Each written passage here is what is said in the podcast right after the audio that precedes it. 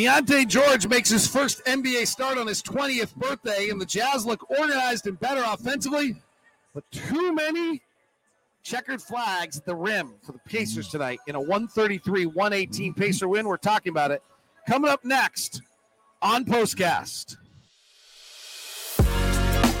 You are Locked On Jazz, your daily podcast on the Utah Jazz.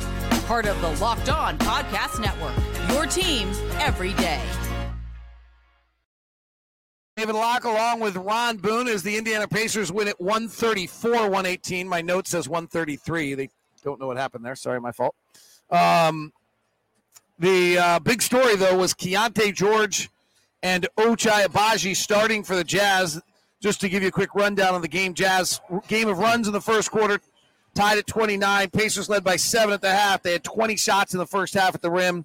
The Jazz cut it to three as Clarkson had 28 by the end of three to 101 98. And then the Pacers really ran him off the court in the fourth quarter, outscoring him 33 to 20 as the Jazz offense completely went awry in the final five minutes. A few too many turnovers again, 21 tonight.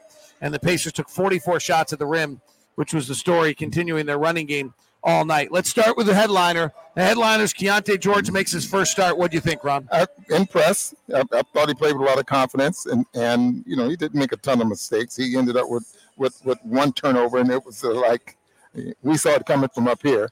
Uh, but for the most part, the important thing here is he played 31 minutes.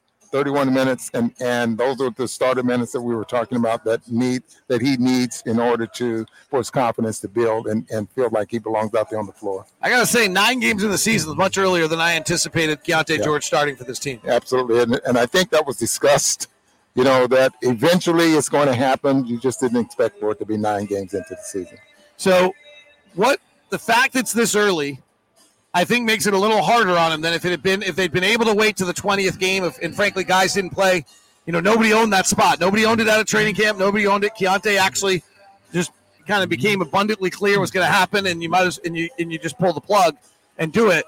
Um, it's a little earlier than I think maybe you anticipate. So I think it might be a little harder for him than it would have been mm-hmm. otherwise if he'd had another, you know, 15, 20 games. Yeah. Where are the areas where he may struggle doing this because of how early it was? I, I think defensively, that's that's going to be a struggle. Why? Because he doesn't know a lot of the players in the league right now. He doesn't know the tendencies. I mean, you see him on film, true enough, but unless you're playing in front of those guys that are that you're going to be defending, uh, it's it's awfully tough to take away some of the strength of some of these players.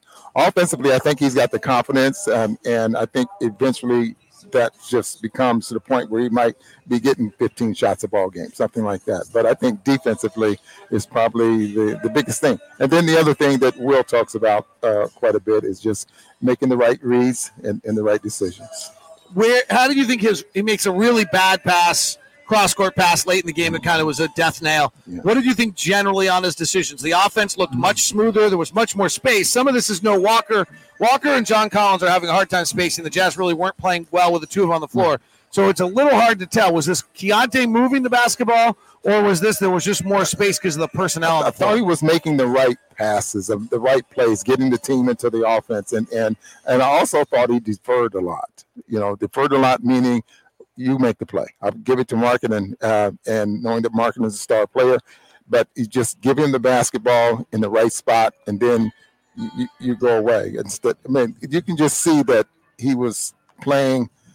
Let's put it this way: not to make a mistake, rather than just letting it flow. And was he playing to not offend, like in the sense that he didn't want to suddenly come out?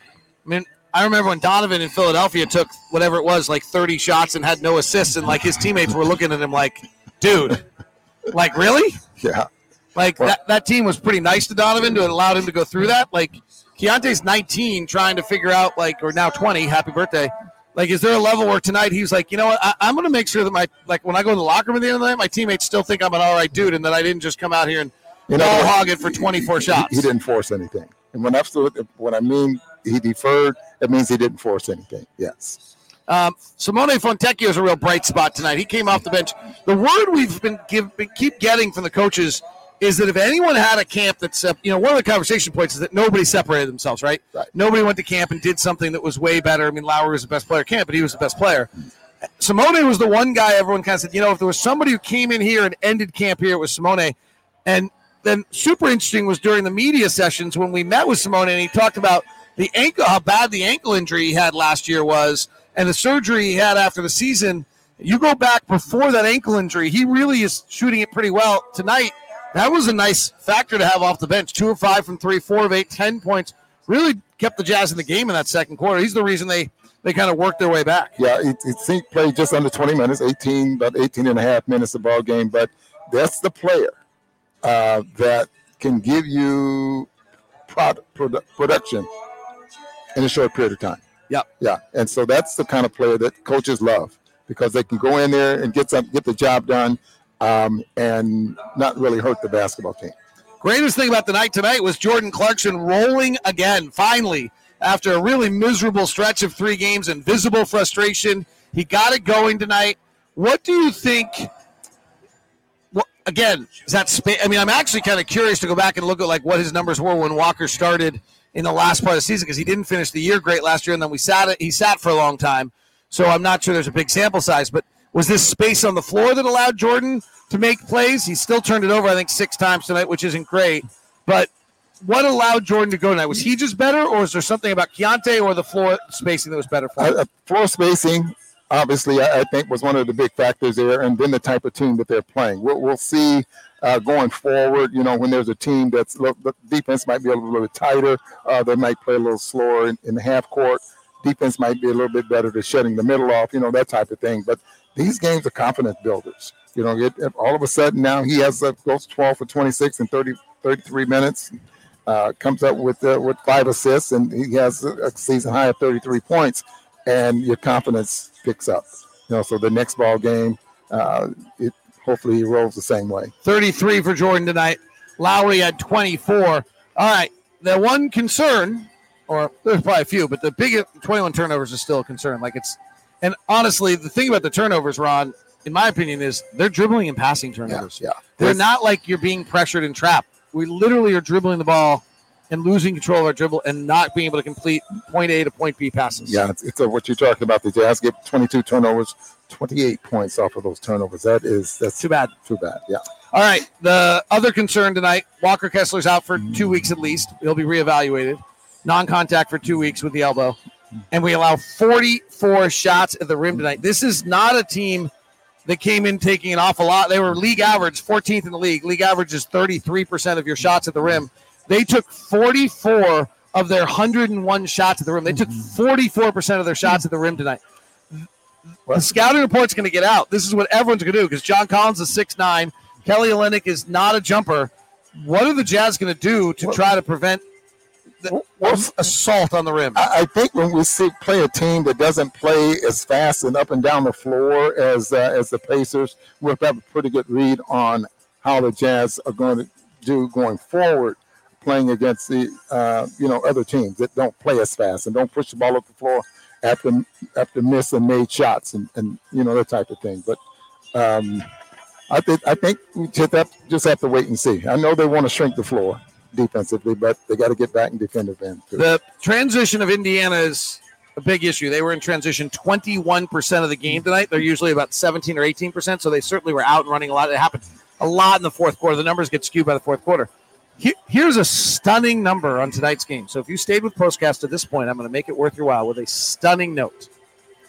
The Pacers in the half court tonight scored 108 points per 100 possessions, which is really high, 88th percentile.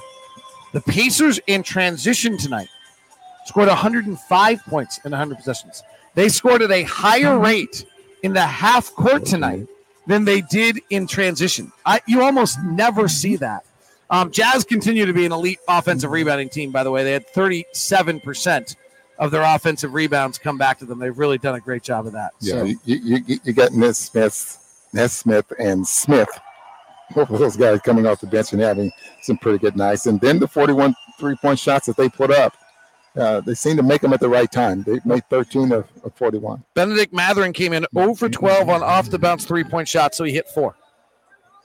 Like sometimes just on the wrong side of it every night. Um, feels like it right now. All right, stars tonight. Jordan Clarkson's got to get one oh, of them. Absolutely. 33 points, 12 of 26 shooting, six turnovers, five assists to, for Jordan tonight. Keyonte had nine assists tonight. in his start, but i am guessing I know where you're going for your second star. Simone. Simone Fontecchio. Yes. And I'm just curious to look at one thing. Can I see one other note Sure. here? I do not really believe in game by game plus minus, but I'm super curious tonight to see Talen Horton Tucker. Interesting. That's super interesting. Simone was minus 15 in 18 minutes. Like, Hmm. like I thought, like I still would give him the star, and I don't think it, that's why I don't really love game by game plus Yeah. minus. Talen's the only player that was positive. Kelly Olynyk, who has been our most positive plus minus player tonight, was minus 20 in minus 19 in 20 minutes. Keyonte minus 11 in 30 minutes tonight. Um, Ochai was minus three in 25. So, all right, that Jazz have lost. I'm losing count. Four in a row. Yep. Four in a row. We head to Memphis for the first in-season tournament game on Friday. Thanks very much for listening to Postcast tonight.